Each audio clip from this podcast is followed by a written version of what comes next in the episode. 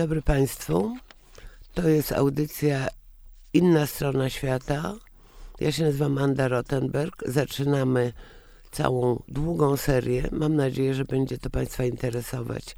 Moją pierwszą gościnią jest Lilia Stefanowska, profesorka slawistyki, która zrobiła magisterium na Harvardzie w 1995 roku i doktorat też na Harvardzie w 1999.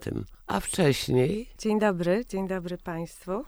A wcześniej urodziła się w Gorlicach. Byłam tą szczęśliwą osobą, która urodziła się na Łemkowszczyźnie, pomimo wysiedlenia, ponieważ mój tato wrócił z wysiedlenia w 57 roku do Bielanki, do rodzinnej wsi. Wychowałam się po prostu na ziemi przodków, w górach, na Łemkowszczyźnie, co niewielu, niewielu osobom się udało, jeśli chodzi o Łemków, ponieważ po wysiedleniu w 1947 roku większość z nich y, została na, na ziemiach tam na, we Wrocławskim, na Pomorzu i, i w Gorzowie i, i, w tych okolicach. Może zaczniemy od początku, Lidia, ponieważ się zdziwiłam. E, nie wszyscy wiedzą, kim są Łemkowie, nie wszyscy wiedzą, na czym polegało wysiedlenie. Więc może zacznijmy od początku czyli od tego, kim są właściwie Łemkowie. No właśnie, dobre pytanie, ponieważ wzbudza wiele kontrowersji. Grupa etniczna, bardzo ciekawa, ponieważ to była takim smacznym kąskiem dla badaczy, ponieważ to jedyna odrębna grupa wyznawców wschodniego chrześcijaństwa wbita klinem terytorium pogranicza dwóch cywilizacji, czyli chrześcijaństwa wschodniego i chrześcijaństwa zachodniego, katolicyzmu rzymskokatolickiego wyznania, która zamieszkuje Karpaty i północną stronę, i południową stronę, i która różnie się o niej mówi. Myślę, że, że nie będziemy się wdawać e, teraz w dywagację, kiedy kiedy, od kiedy, czy to są starzy mieszkańcy, potomkowie białych Chorwatów, czy to są potomkowie Wołochów. migracji wołoskich, XIV-XV wiek. Ja, ja myślę, że teraz to już nawet nie ma znaczenia ponieważ co najmniej od kilkuset lat mieszkamy, zamieszkujemy terytoria Karpat, Beskid Niski przede wszystkim, Łemkowszczyznę. Y, mówi się, że te, jej terytorium obejmuje od Jaworek na zachodzie, czyli Beskid opiera się o Beskid Sądecki, a dociera aż do ujścia Sanu w okolicach wsi Komańcza. Takie wynika tak z badań językowych Y, i, etnograficznych Reinfusa i Roberta Stibera. Bo ty, ty mówisz y, ujście Sanu. No, chodzi mi tutaj o, wiesz, Bieszczady.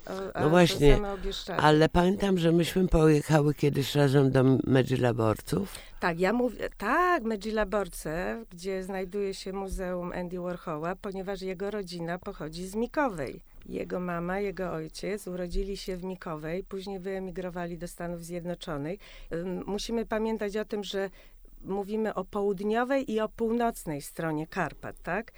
Y, ponieważ teraz y, należą one do dwóch różnych organizmów państwowych, tak? Y, tutaj północna terytorium to jest Polska, natomiast Południowe krańce są w tej chwili w, w, Słowacji. Kiedyś należały do Czechosłowacji, jeszcze wcześniej należały do monarchii habsburskiej. Jednym słowem, zmieniały się granice, zmieniały się organizmy państwowe. I teraz tak, żeby doprecyzować, Łemkowszczyzna, przyję, nazwa przyjęła się tylko tutaj na terytorium północnych Karpat, czyli nas, mieszkańców, obywateli Rzecz, Polskiej Rzeczpospolitej. Natomiast ona nie przyjęła się na południu i tam y, nadal funkcjonuje y, po południowej stronie Karpat funkcjonuje nazwa stara, czyli Rusini Rusnaky. Rusnak, tak było. Łemkowie to właściwie jest nazwa początku 20, od XX wieku, od, y, która została nadana dzięki y, bardzo często używanemu słowu lem, co znaczy tylko najczęściej. No, w różnych kontekstach różne, różne ma znaczenie. No i stąd nazwa Łemkowie, ale to jest tylko, tak jak powiedziałam, nazwa używana tutaj po północnej stronie Karpat. To jest bardzo ciekawe, ponieważ mnie się wydaje, że mimo dzielących was granic państwowych, wiąże was z sobą jednak podobieństwo języka, tak? Absolutnie, to jest ten sam język. Chodzi o to, że to dopiero po II wojnie światowej y, do, doszło do rozdziału takiej granicy politycznej, tak? Natomiast przez wieki to było jeden, jedna odrębna grupa etniczna posługująca się tym samym językiem, y, wyznająca najpierw prawosławie od 1692 roku eparchia przemyska przyjęła Unię, tak? Unię y, brzeską, czyli staliśmy się unitami, grekokatolikami. Ale to była absolutna jedność. Pamiętasz, byłyśmy w Mikowej i y, pytając, pytając panią, która kopała w ogrodzie gdzieś tam w okolicach byłego Gdzie domu. Gdzie był dom w Warholi? W Warholi, tak. Ja zapytałam ją po łemkowsku, czy, czy, czy, czy wie, gdzie mieszkali w Warholi. Ona mi odpowiedziała po prostu po łemkowsku, czy po rusnacku, tak. Powiedziała, że, że był tu kiedyś dom, została tylko grusza. Doma już, domu już nie ma. I studnia. I studnia. Tak, i studnia. Natomiast to jest ten sam język, porozumiewamy się tym samym językiem, rozumiemy się do teraz. Także, że tutaj tylko ten podział nastąpił wskutek, no jak zwykle, politycznych uwarunkowań y, podziałów, tak, granic, no, tworzenia nowych państw po II wojnie światowej.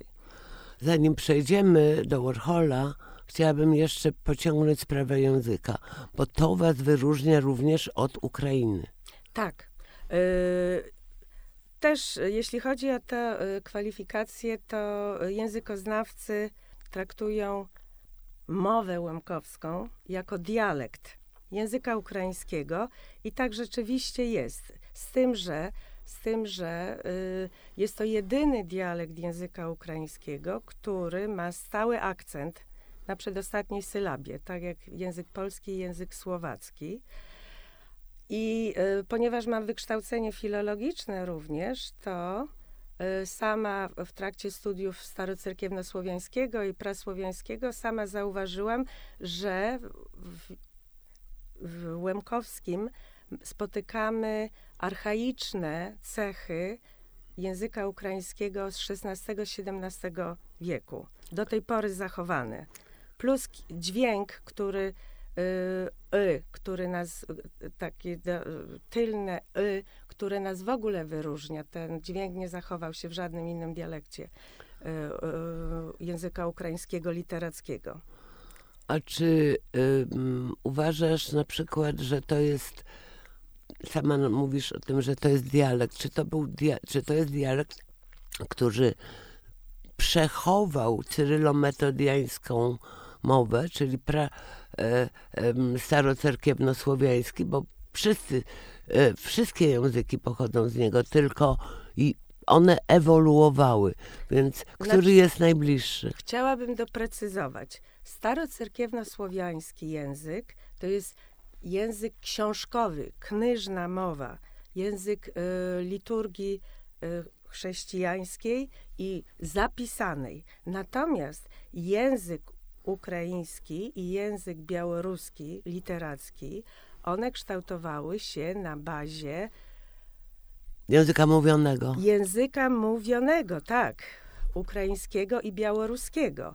Natomiast i białoruski i ukraiński, można powiedzieć, są o wiele bardziej podobne do siebie niż do języka rosyjskiego. Tak. Ponieważ kształtowanie się języka literackiego y, rosyjskiego właśnie odbiega od, y, od białoruskiego, ukraińskiego, ponieważ większość leksyki była, 70% leksyki rosyjskiej pochodzi ze staro-cerkiewno-słowiańskiego właśnie. Także ta baza jest y, inna. Ten język się właśnie na tej knyżnej y, mowie ukształtował. ukształtował. Tak, tak. Natomiast tu mówimy o żywiole, o żywiole właśnie języka mówionego, tak, praukrain, ukraiński, staroukraiński, starobiałoruski. Wszystkie te języki znasz? Tak. Tak, tak, jakoś tak, e, ale to nie jest trudne, jak się, e, szczególnie jak się, jak się ma kontakt z, z językiem, em, z językiem takim na, na co dzień. Najśmieszniejsze było to, że e, języka rosyjskiego najlepiej nauczyłam się na Harvardzie, ponieważ dopiero na Harvardzie spotkałam Rosjan, przyjaciół, matematyka z Moskwy i y, pół Rosjankę, pół Egipcjankę Nadię, z którymi do tej pory utrzymuję kontakty. A natomiast kiedy studiowałam na Uniwersytecie Warszawskim, studiowałam również filologię rosyjską, nigdy nie miałam do czynienia, nie miałam żadnego kontaktu z Rosjaninem żywym. A poszłaś na filologię ze względu na e, korzenie? Nie, y, właśnie to jest bardzo ciekawa historia, ponieważ poszłam na. Y, najpierw byłam w liceum ukraińskim, tak zwanym ukraińskim, znaczy liceum w Legnicy i to nie od pierwszego roku, a dopiero od trzeciego roku. No, ze względów rodzinnych chciałam z Gorlic, liceum, wyjechać z Gorlic i trze, y, trzeba było gdzieś y, pojechać, gdzie był na przykład internat. I mój ojciec, który znał nauczyciela języka ukraińskiego w Legnicy w liceum, tam, tam mnie wysłał i mieszkałam w internacie i po raz pierwszy, to jest bardzo ciekawe, kiedy rozmawiamy o językach i o, o, o tożsamości, o świadomości, po raz pierwszy miałam do czynienia z językiem ukraińskim, który był dla mnie obcy. No wiadomo. Y, I uczyłam się go tam w trzeciej klasie, od trzeciej klasy. A bo w domu mówiłaś po Po łemkowsku. Łemkowsku, tak, oczywiście, który y, no, różni się jednak od języka ukraińskiego literackiego i tam nauczyłam się języka literackiego ukraińskiego y, i jakoś tak, tak poszło, ponieważ moje plany wcześniejsze studiów były zupełnie inne, bo myślałam o medycynie, elektronice i tego rodzaju sprawach. Byłam w matematyczno-fizycznej klasie, a tutaj, tutaj będąc w tym liceum, poszłam na filologię potem, po po ukończeniu tego liceum w Legnicy właśnie. Ja, e, ponieważ ja też dochodziłam do szkoły w Legnicy, nigdy nie słyszałam tam słowa Łemko, a nawet nie wiedziałam, że była tam szkoła ukraińska z internatem. I to jest ciekawe, że to było prawdopodobnie e, decyzja władz PRL, żeby uczyć ukraińskiego zamiast łemkowskiego, bo przecież ta szkoła była w jednym z głównych ośrodków e, na zesłaniu w diasporze. No właśnie. Y, Wiesz, jeszcze warto doprecyzować to, że mówi się, po, powszechnie używa się y, liceum ukraińskie, tak? Ale to nie jest liceum ukraińskie, bo tak naprawdę to my byliśmy częścią pierwszego liceum w Legnicy. Mojego jako czwarte- liceum. Tak, tak. I, I mieliśmy y, w skrzydle bocznym twojego liceum w Legnicy było czwarte liceum ogólnokształcące. Nie, czy była czw- czwarta szkoła podstawowa? Przepraszam, dobrze, No, już nawet pamiętam. nie pamiętam, ale y, tam uczono tylko cztery godziny języka ukraińskiego tygodniowo, czyli uczono go jak języka obcego. Czyli to nie jest tak, jak, y, że jak na przykład w Lwowie jest liceum polskie. To znaczy wszystkie przedmioty są... Językiem nauczania Tak, jest język językiem polski. nauczania jest język polski, czy na Białorusi na przykład, więc to tak gwoli wyjaśnienia. E, I rzeczywiście to ciekawe, że właśnie Legnica, centrum Łemkowszczyzny, tam, tam powstało to liceum. Oprócz tego, za, tam gdzie był internat, za ścianą znajdowało się przecież sklep e, wojsk rosyjskich, który był zawsze świetnie zaopatrzony, a jak w Polsce już brakowało jedzenia.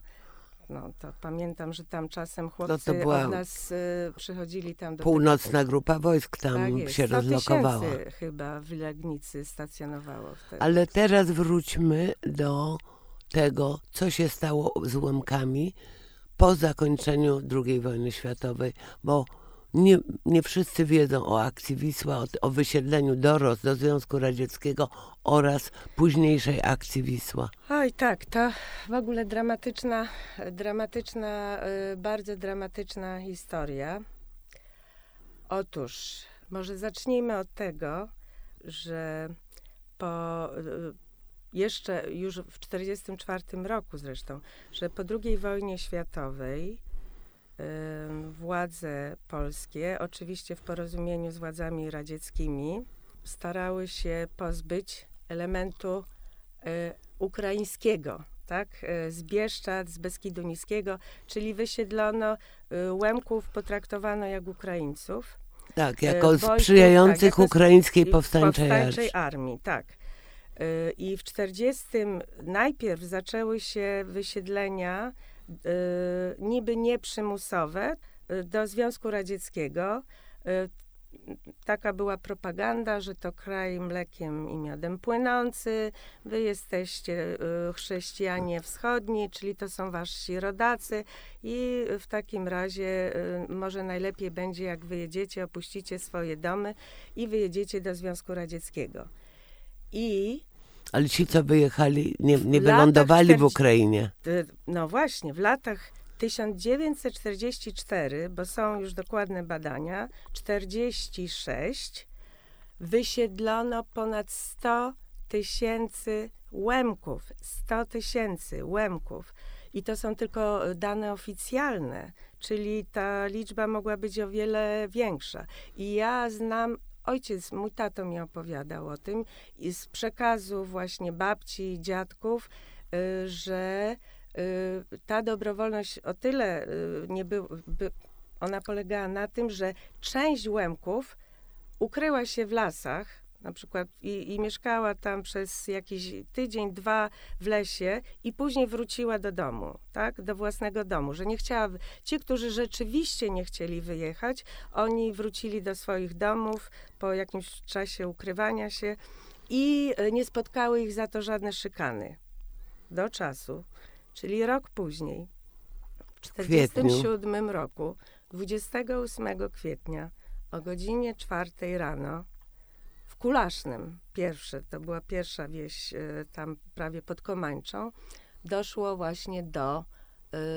e, Zaczęto to wysiedlenie. Zaczęto to wysiedlenie, dwie godziny na spakowanie manatków i y, do Gorlic, do, na stację kolejową i do Zagórzan y, odprawiano ludzi i wysyłano ich no właśnie na tak zwane ziemie odzyskane.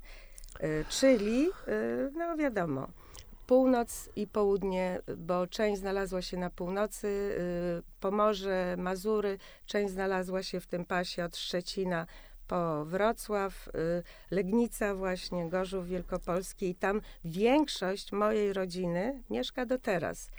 Ja za, zaczęłam od tego, że jestem tą szczęśliwą osobą, która urodziła się na Łękowszczyźnie, czyli w zupełnie innych warunkach, ale to tylko i dzięki temu, że mój ojciec miał odwagę wrócić po wysiedleniu pomimo zakazu powrotu, który de jure istnieje chyba e, do, do dzisiaj. Zacytuję. Do kwietnia roku 1950 przesiedlono na tak zwane ziemie odzyskane 140 tysięcy mieszkańców południowo-wschodniej Polski, w tym Podgórza Przemyskiego, Bieszczadu, Beskidu Niskiego i Beskidu Sądeckiego.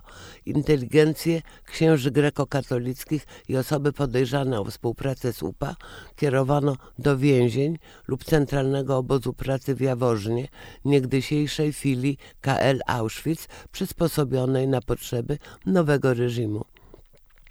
Reszta jechała do tak zwanych punktów rozdzielczych w Olsztynie, Szczecinku, Poznaniu i Wrocławiu, skąd kierowano ich na osiedlenie zgodnie z tak zwanym planem ewakuacyjnym przygotowanym przez ministra ziem odzyskanych Władysława Gomułkę. Plan zabraniał lokowania osiedleńców bliżej niż 50 km od granic lądowych państwa, 10 km od starych granic z 1939 roku, 30 km od wybrzeża morskiego i w odległości mniejszej niż 30 km od miast wojewódzkich wyludniły się obszary Roztocza, Pogórza Przemyskiego, Bieszczadów i Beskidu Niskiego. Przestało istnieć całkowicie kilkadziesiąt miejscowości, zniszczeniu uległo dziedzictwo kulturowe tych regionów. No i jak wiadomo, y, przyczyną taką podawaną oficjalnie do tego wysiedlenia było zabójstwa generała Świerczewskiego, tak? Oczywiście. Wiemy, jak zginął już dzisiaj. Tak, i dzisiaj już wiemy, jak zginął. No ale to był tylko pretekst do przeprowadzenia tej akcji. I to wielka tragedia, ponieważ y, z jednej wsi y, tylko pięć rodzin mogło mieszkać, mogło zamieszkać y, w tym samym osiedlu. Reszta ch- chodziło oczywiście o asymilację i rozproszenie Łemków, którzy zresztą nie znaleźli tam też miłego przyjęcia, ponieważ byli naznaczeni tym stygmatem upowców, tak? Ukraińców, rezunów, bandytów. Także to... y, No o tym jest e, przedstawienie Jacka Głąba pod tytułem Łemko, które otwiera oczy Legniczan e, i innych, bo ja to przedstawienie widziałam w Warszawie na przykład, a pamiętam, że też doprowadziłam do tego, że było grane w Nowym Sączu i Gorlicach. Natomiast e, powiedz mi, tata gdzie wylądował, rodzina taty? Tata wylądował pod Oławą w małej miejscowości. Y, Później przeprowadzili się do Był Oławy. wtedy jeszcze chłopcem, tak? Tato miał 15 lat i co ciekawe, tutaj w tej książce przedrukowałam e, kartę wysiedleńczą jego mamy e, z, z najmłodszym synem Szymonem, a tato był najmłodszym synem, ale on miał 15 lat wtedy i jego starszy brat Wasyl zabrał go do Kwidzynia na Pomorzu do szkoły. I dlatego, e, kiedy e, akcja Wisła była przeprowadzana w Bielance, bo Bielanka to jest Wasza Y, rodzinna. Tak, to jest rodzinna wieś. To mojego taty nie było wtedy w domu. Natomiast je, on był najmłodszym synem w tej rodzinie i wszyscy bracia i siostry, siostry mieli już swoje rodziny, więc w karcie przesiedleńczej Marty Stefanowskiej, czyli mamy mojego taty, widnieje tylko brat Szymon. Karta przesiedleńcza numer 12331, tak? Bielanka 4. Mówimy o książce Paweł Stefanowski, wiersze wybrane. To są wiersze twojego taty, tutaj przetłumaczone na polski, czy pisane po polsku? Pisane po polsku, a niektóre z nich tato pisał i po polsku, i po łemkowsku. Niektóre z nich przetłumaczył rzeczywiście na język polski, ale to jest tylko kilka wierszy przetłumaczonych. Natomiast pisał zarówno po polsku, jak i po łemkowsku, a nawet niektóre wiersze w języku literackim, ukraińskim. Historia mojego taty jest nies... tutaj, jeśli mówiliśmy o, o wysiedleniu, jest w ogóle e, taką e, historią e, spektakularną na, na, na dobry film przygodowy e, i sensacyjny, ponieważ mój tato e, skończył e, szkołę oficerską, ponieważ dobrze się uczył, skończył z wyróżnieniem, zdał maturę i był e, kierownikiem klubu oficerskiego w Zielanej Górze. I teraz od samego początku, chociaż jako młody człowiek, już zaczął protest przeciwko właśnie wysiedleniu.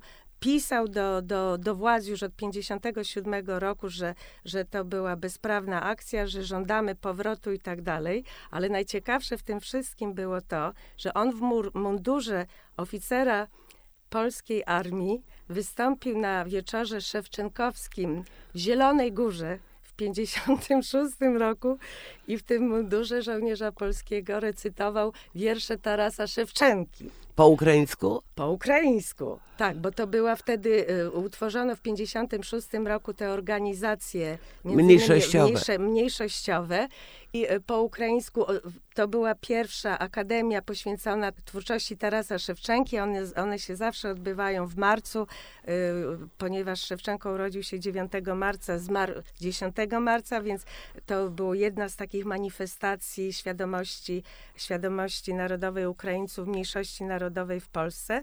I on w mundurze oficera wystąpił tam i po tym wystąpieniu kilka dni później przeprowadzono z nim w wojsku rozmowę e, Pouczającą. pouczającą, e, podczas której e, mój ojciec e, zrezygnował z, Z kariery z kariery wojskowej. wojskowej, dzięki czemu mógł powrócić Do na Bielanki. Tak.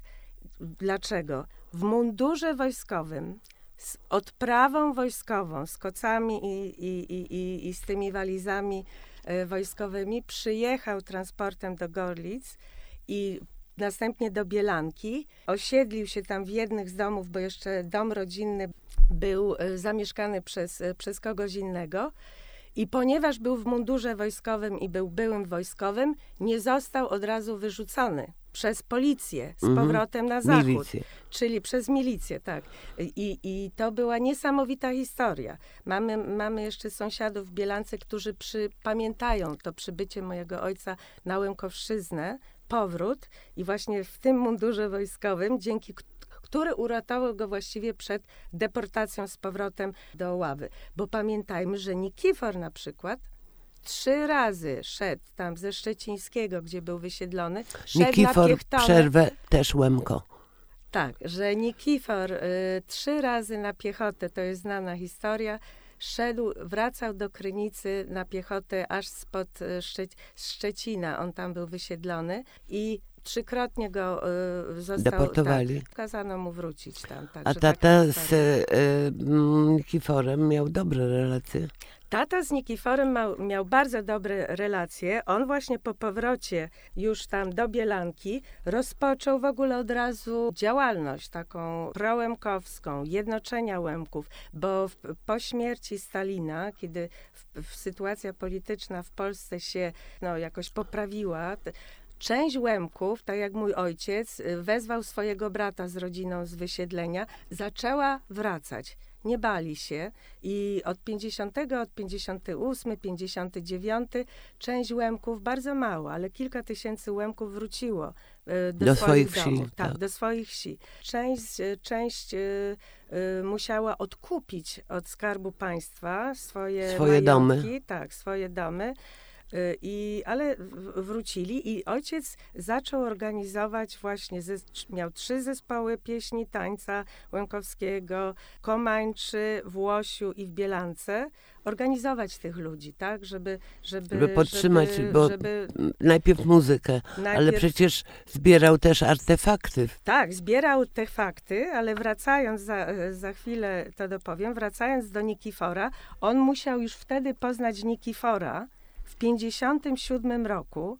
Tutaj w książce opublikowałam umowę z Nikiforem na wystawę w Zielonej Górze. I tutaj jest data 28 grudnia 57 rok. O, tato to napisał, Nikifor postawił swoją pieczątkę i się podpisał, że w Zielonej Górze mój tato właśnie w tym ośrodku UTSK zorganizuje mu wystawę, do której ostatecznie nie doszło, ponieważ się okazało, że nie było chętnych, którzy by mogli pomóc w opiece nad Nikiforem, bo on wymagał takich w tych, w tych takich codziennych sprawach opieki, no i do tej wystawy nie doszło. Natomiast w 60 roku mój ojciec zorganizował ym, występ swojego zespołu w Krynicy. y, Jak się na- nazywał? To był po prostu Łemkowski zespół pieśni i tańca i oni w Krynicy tam na rynku wystąpili, śpiewali po Łemkowsku, a Nikifor, który tam rysował, podszedł do nich, bo słyszał, że Jego śpiewają język. po Łemkowsku. Poza tym e, tatę już znał i zaczęła się rozmowa, bo okazuje się, że Nikifor wcale nie był niemową, tak jak, jak na początku podawano w różnych publikacjach polskich. Miał problemy z wymową, miał wadę wymowy i tak dalej. I nie był głuchy, nie był głuchoniemy, tylko miał wadę wymowy. Od tamtego czasu tato znał się z Nikiforem, ta, ta więź się zacieśniła i, i znajomość, opiekował się nim. Mamy dużo w domu rysunków Nikifora, tato od niego kupował. A najważniejszą, jedną z najważniejszych, kluczowych, fundamentalnych rzeczy, które nadal są teraz już w moim archiwum po tacie, to jest metryka urodzenia Nikifora, którą mój tato zdobył. Odpis skrócony aktu urodzenia, z którego wynikało, że Nikifor tak naprawdę to jest Epifanius Drowniak, urodzony w Krynicy, y, Ojciec nieznany, dlatego miał takie dziwne imię, bo, bo wiadomo, że jak dziecko było nieślubne, to ksiądz nadawał takie stygmatyzujące imię, żeby wszyscy wiedzieli. Jego y, matka pochodziła z Krynicy wsi i tutaj y, są wy, wymienieni nawet świadkowie chrztu Nikifora y, w, tym odpis, w, w tej metryce Nikifora, która została wydana 20 maja 1960 roku. Odpis. Odpis skrócony, odpis aktu Mhm. urodzenia. Natomiast oficjalnie oficjalnie nową metrykę Nikifora, czyli już nie Nikifor Krynicki, a Tak. Epifaniusz Drowniak, została wystawiona w Krynicy dopiero y, w 2000 chyba pierwszym y, roku. Bo, bo też to mam w dokumentach. Urząd Miasta Krynicy zmienił metrykę, ten akt urodzenia Nikifora. Y, To było no, odkrycie ważne. Nie wszyscy też wiedzą, że ojciec Jerzego Nowosielskiego był Łemkiem, a i stąd zainteresowanie e, mm, Nowosielskiego malarstwem religijnym, bo mm, już nie będziemy opowiadać historii, to jest Tak. opisane, ale e, to jego ojciec mu opowiedział, że to jest osobna kultura i osobna religia, prawda? A nie wszyscy, prawie nikt nie wie. W Stanach Zjednoczonych w dalszym ciągu to nie jest dla nich zrozumiałe, e, bo wiadomo było, że przyjechał ze Słowacji do Pittsburgha e, ojciec i mama Andiego Warhola, ale im słowo Łemko albo Rusnak nic nie mówiło i do dzisiaj nic nie mówi. Ja trafiłam na jedno opracowanie, w którym ktoś próbował się w tym rozeznawać, ale daleko nie zajechał. Tylko wyśledził, która to była cerkiew, do której rodzina Warholów chodziła. No tak, ale to jest w ogóle y, nie, zupełnie y, niezrozumiałe, że właśnie jeszcze do tej pory y, w niektórych profesjonalnych publikacjach właśnie podaje się Słowak, bo przecież pamiętam wielkie zdziwienie Leona Tarasewicza, który w domu mojego ojca, nie wiem, z 20 lat temu, znalazł publikację o Andriju Warholi, chyba w naszym słowie, y, że był grekokatolikiem i pamiętam ten, ten, ten okrzyk. To ja dopiero teraz wszystko rozumiem, Oczywiście. powiedział Leon, ponieważ absolutnie ta ekspresja nowa w amerykańskiej sztuce, którą wprowadził właśnie No przede wszystkim powielanie. powielanie i ikony. te ikoniczne, tak. I te, te, te twarze Marilyn Monroe i Tak. wielu innych które były ikonami XX wieku. które były ikonami XX wieku, ponieważ Andy Warh- e, Andy Warhola, czyli Andy Warhol, wychował się w Pittsburghu y, i był ochrzczony w cerkwi grekokatolickiej. Ze swoją mamą rozmawiał do końca swych dni po łemkowsku, po, Porób tak. po rusińsku, powiedzmy tak, ponieważ ona słabo znała angielski. To nawet na jakimś jednym filmie dokumentalnym usłyszałam Jest, ten tak, fragment, tak. gdzie on do mamy się zwraca po prostu po łemkowsku. Y, Był pochowany później y, w cerkwi grecko-katolickiej też w I zostały wydrukowane obrazki z modlitwami Pomóżmy się za naszego Andrija. Tak. No właśnie, czyli dziecko, które chodzi do cerkwi i przede wszystkim, jeśli ma tę wrażliwość I to widzi. wizualną i widzi ikony wszędzie, to później właśnie ta, to, to, to, ta synergia tych światów amerykańskiego, bo on już się tam urodził, wychował, ale tak samo jak ja, w domu rozmawiał z rodzicami po rusińsku i wyszedł z zupełnie innego świata niż ten e, amerykański. I teraz to połączenie, melanż, który on stworzył, to właśnie wprowadziło ten nowy, tę nową ekspresję. To jest zupełnie oczywiste, no dla nas No dla teraz. nas to jest A oczywiste. dla, tak, a dla, Znaczy dla, dla nas wąskiego kręgu, również dla mnie jako osoby, która się sztuką zajmuje, ale pamiętam naszą też wyprawę do Mikowej. No tak, ale jeszcze wiesz, przypomniało mi się jedno, że tak samo z Malewiczem było, z tym czarnym kwadratem. Ja tylko raz widziałam, dopiero po zrozumieniu tego jego y, świata sztuki, Że to jest w ikona. Guggenheim Museum powiesili czarny kwadrat na białym Jak tle. ikona. Tak jak ikonę, jak było na, na pierwszej wystawie, którą W urządzili 27 właśnie. roku. Tak. Ja też to tak powiesiłam. No, no to oczywiście. Jak Pani jest robiłam wystawę. Mosk w Moskwę. Bardzo to ciekawa rozmowa. Jak poznał mamę? która śpiewała w tym chórze. Tak, i właśnie to jest rzecz, której nie wiem, nigdy nie zapytałam o to swoich rodziców. Pewnie, wiesz, dlatego, że się w końcu rozeszli tam, jak byłam jeszcze nastolatką i też właśnie nie wiem, jak poznał mamę, ale gdzieś musiał ją A piękna poznać. kobieta była.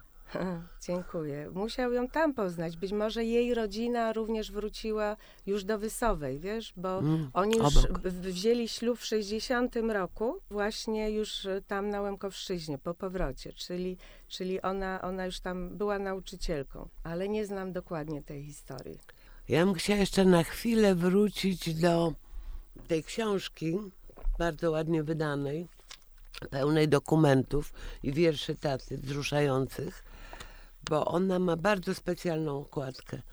I próbo, A. ty mi zaczęłaś tłumaczyć, do czego nawiązuje kolory. To nie są kolory Ukrainy, bo ona jest ciemno-niebieska. To jest taki kolor ciemny haber i e, ciepła żółć.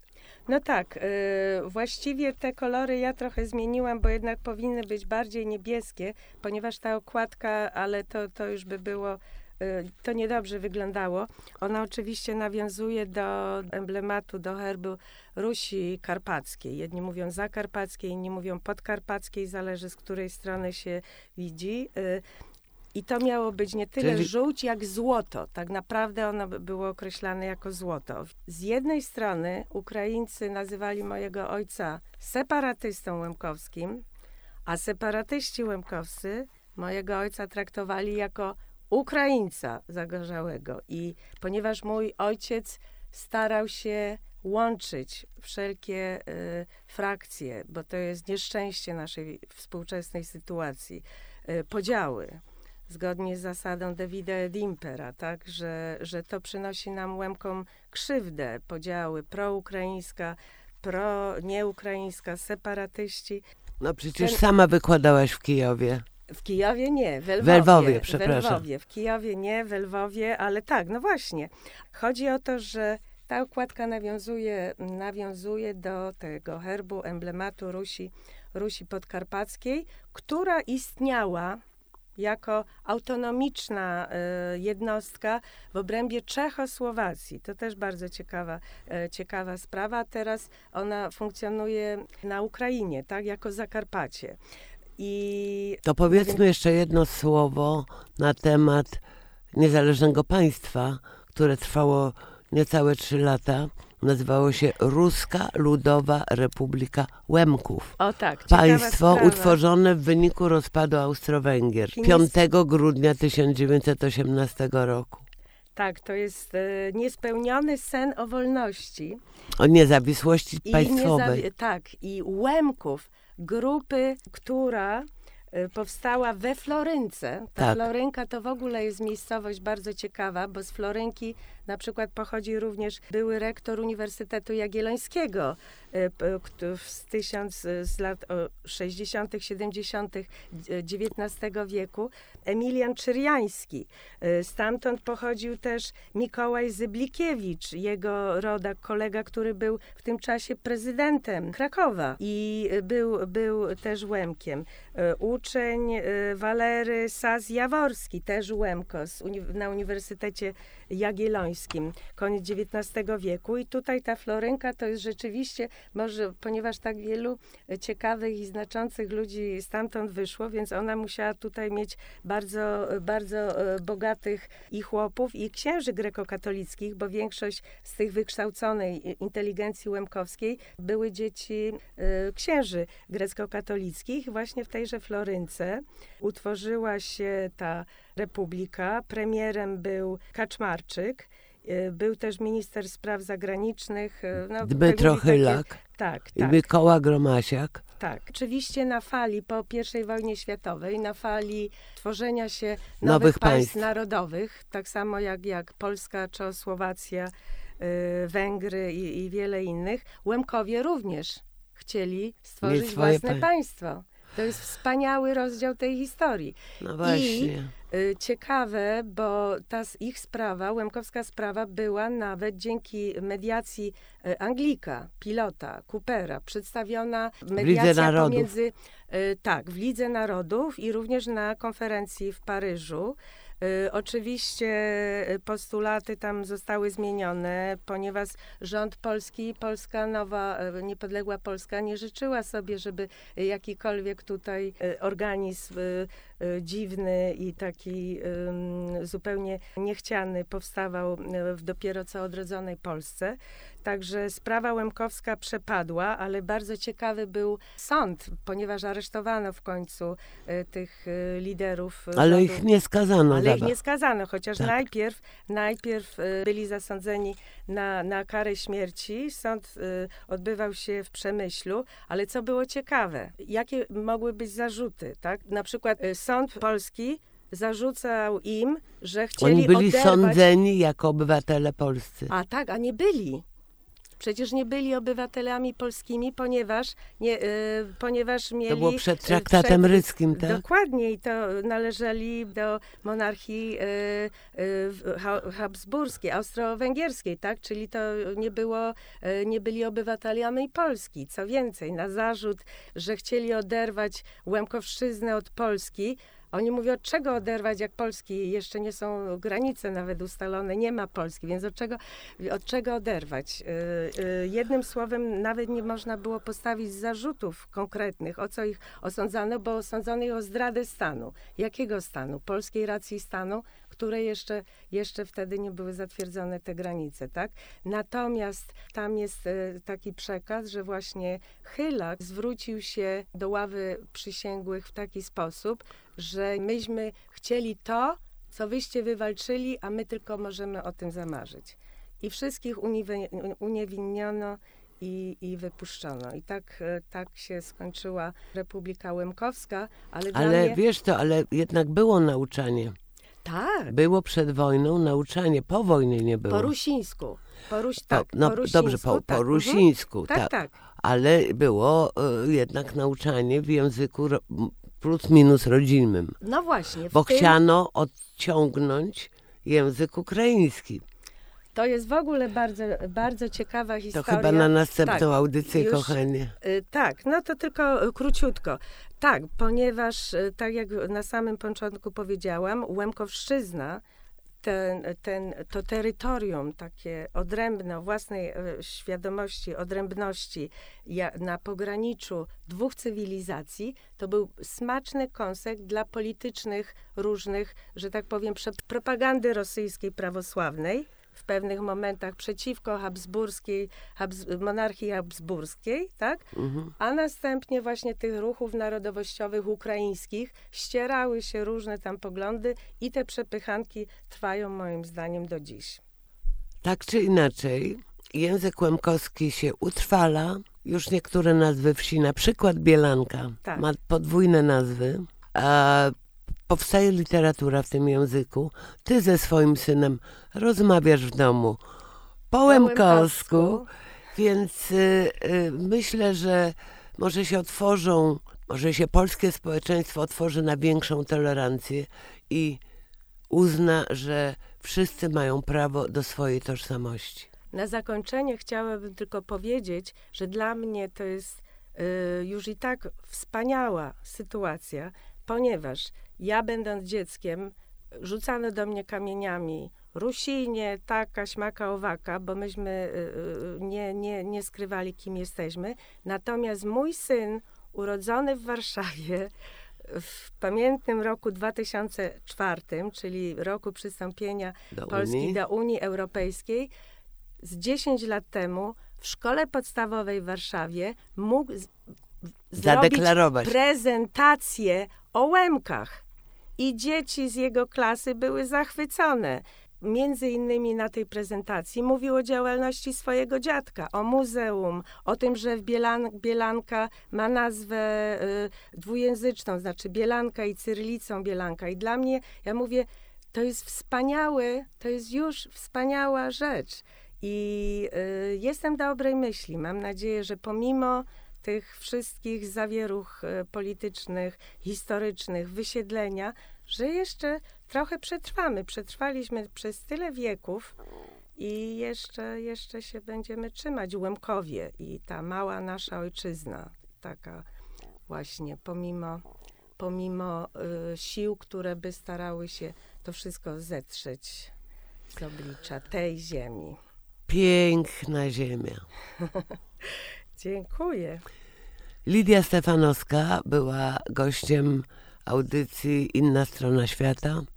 Bardzo dziękuję. Dziękuję I bardzo. Żegnamy się do następnego razu. Dziękuję. Do widzenia.